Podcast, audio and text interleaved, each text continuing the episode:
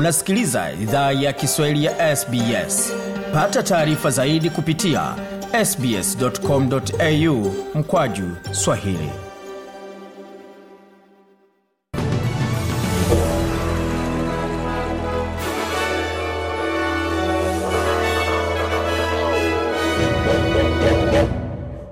Jambo pote ulipo na karibu katika makala idhaa ya kiswahili ya sbs. Uko na migodi migerano tukuletea makala kutoka studio zetu za sbs na mtandaoni anwani ambao ni sbs.com.au mkoa swahili huu hapa ni muktasari wa habari. Naibu kiongozi wa chama cha liberal susan ley aomba serikali iombe radhi wa australia kwa kuwaweka hatarini baada ya mahakama kuu kuachia uhuru baadhi ya wafungwa waliokuwa katika vizuizi vya uhamiaji Kimataifa, Rishi Sunak ataka uungaji mkono kupeleka wahamiaji Rwanda, wakati Marekani sema kwamba vikosi pinzani vimefanya uhalifu wa kivita nchini Sudan. Na katika michezo, mlango wa Wallabies bado uko wazi kwa Nawakani Watese licha ya mchezaji huyo kuhamia katika mchezo wa NRL. Kuna mengine zaidi, jiunga nasi kwa taarifa kamili za habari hivi sasa.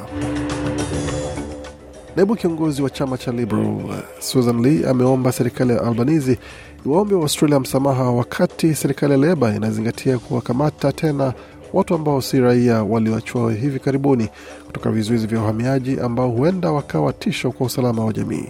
Serikali haijaweka wazi idadi ya wafungwa wa kigeni ambao wanaweza rejeshwa gerezani chini ya sheria mpya zilizoundwa na kupitishwa bungeni jana Jumatano. Mwanaume mwenye miaka 45 amekuwa mfungwa wa zamani wa nne ambaye amefunguliwa mashtaka mapya baada ya kushutumiwa kwa kuvunja amri ya kutotoka nje kwa masharti ya viza yake na kuiba mizigo katika uwanja wa ndege wa Melbourne.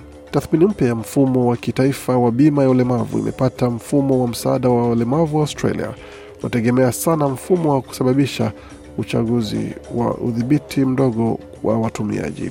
Ripoti hiyo huru iliyoachiwa leo iliagizwa na serikali kutazama ufanisi endelevu wa mfumo wakati gharama inaendelea kuongezeka kwa kiwango kisichoendelevu cha asilimia 14 kwa mwaka. Tathmini hiyo ilipata kuwa serikali inategemea sana mfumo wa NDIS kama mfumo wa pekee wa msaada wa watu wanaoishi na ulemavu na imependekeza kuundwa kwa misaada ya kimsingi inayoweza tolewa kwa Waustralia wote wenye ulemavu bila kujali kama wako katika mfumo wa NDIS. Kimbunga cha tropiki Jasper kimeongezwa kuwa kiwango cha tatu na kinatarajiwa kuongezeka nguvu zaidi kinapoelekea katika pwani ya Queensland. Kimbunga Jasper kimetabiriwa kufikia kiwango cha nne kwa ukali kufikia leo Alhamisi, na kuna uwezekano kufika usiku wa Alhamisi kinaweza kuwa katika kiwango cha tano, kwa mujibu wa utabiri mpya kutoka ofisi ya utabiri wa hewa. Waziri Mkuu wa Uingereza Rishi Sunak amekitaka chama chake cha kihafidhina kiunge mkono mpango wake wa kuwapeleka wakimbizi nchini Rwanda na kuhimiza mkazo zaidi ili mpango huo usisambaratike. Sunak amesisitiza kuwa mpango wake juu ya wahamiaji unafanya kazi wakati ambapo suala hilo linatishia kukigawa chama cha Conservative. Waziri mkuu huyo anakabiliwa na changamoto kubwa kabisa tangu aingia madarakani mwaka mmoja uliopita, wakati wanapofanya juhudi za kuwazima wabunge wenye mrengo wa kulia wanaotaka Uingereza ijiondoe kwenye mikataba ya kimataifa ili iweze kuweka sera yake ya uhamiaji. Waziri wake wa masuala ya uhamiaji Robert Jenrick alijiuzulu hapo jana, na sasa Sunak anakabiliwa na maswali iwapo ataweza kuitekeleza sera yake kwa kupitia njia ya kura ya bungeni. Katika taarifa zingine, Marekani jana imesema kwamba majeshi pinzani nchini Sudan kwa pamoja wamefanya uhalifu wa kivita katika mzozo baina yao. Washington aidha imedai kuwepo kwa kampeni ya safisha safisha ya kikabila katika jimbo la Darfur. Waziri wa mambo ya nje wa Marekani Antony Blinken amewasilisha ripoti hiyo iliyotokana na uchunguzi uliofanywa na wizara yake baada ya miezi kadhaa ya kuongezeka wasiwasi na mazungumzo kushindwa kutoa suluhu. Katika taarifa ya michezo, kiongozi wa shirika la mchezo wa rugby Australia Phil Waugh amesema bila shaka mlango uko wazi kwa mchezaji Mark Nawangani Watese kuendelea kucheza timu ya taifa ya raga katika mwaka 2024 licha mchezaji huyo kuthibitisha anahamia katika mchezo wa NRL.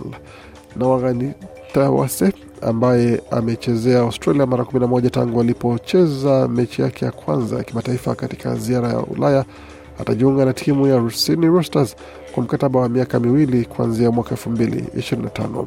Hatua hiyo ya moja ya nyota mkubwa wa mchezo wa raga ni pigo kubwa kwa shirika la Rugby Australia katika wakati ambapo mchezo huo uko chini ya shinikizo kubwa baada ya kampeni ya kusikitisha ya kombe la dunia. Rugby Australia bado hajaamua mwalimu atakayerithi mikoba ya Eddie Jones, ila miongoni mwa vitu vya kwanza vya kufanyia kazi mwalimu mpya itakuwa ni jinsi ya kukabiliana na hatua ya bwana Niawagani Watese katika mwaka 224 Tukitazama kwa haraka hali ilivyo katika masuala ya utabiri wa hali ya hewa, tukianzia katika jiji la Adelaide ambapo nyuzi joto pale ni 33, Perth 28, Melbourne 24, wakati Hobart ni 23, Canberra ni 32, Sydney 29, wakati Brisbane ni 31 na Darwin kwa sasa nyuzi joto pale ni 34. Kufika hapo ni mwisho wa taarifa habari ambayo tumeandalia. Bakia nasi kwa makala mengine ameenda kuja kutoka studio zetu za SBS radio na mtandaoni anwani ambao ni sbs.com.au mkwaju Swahili.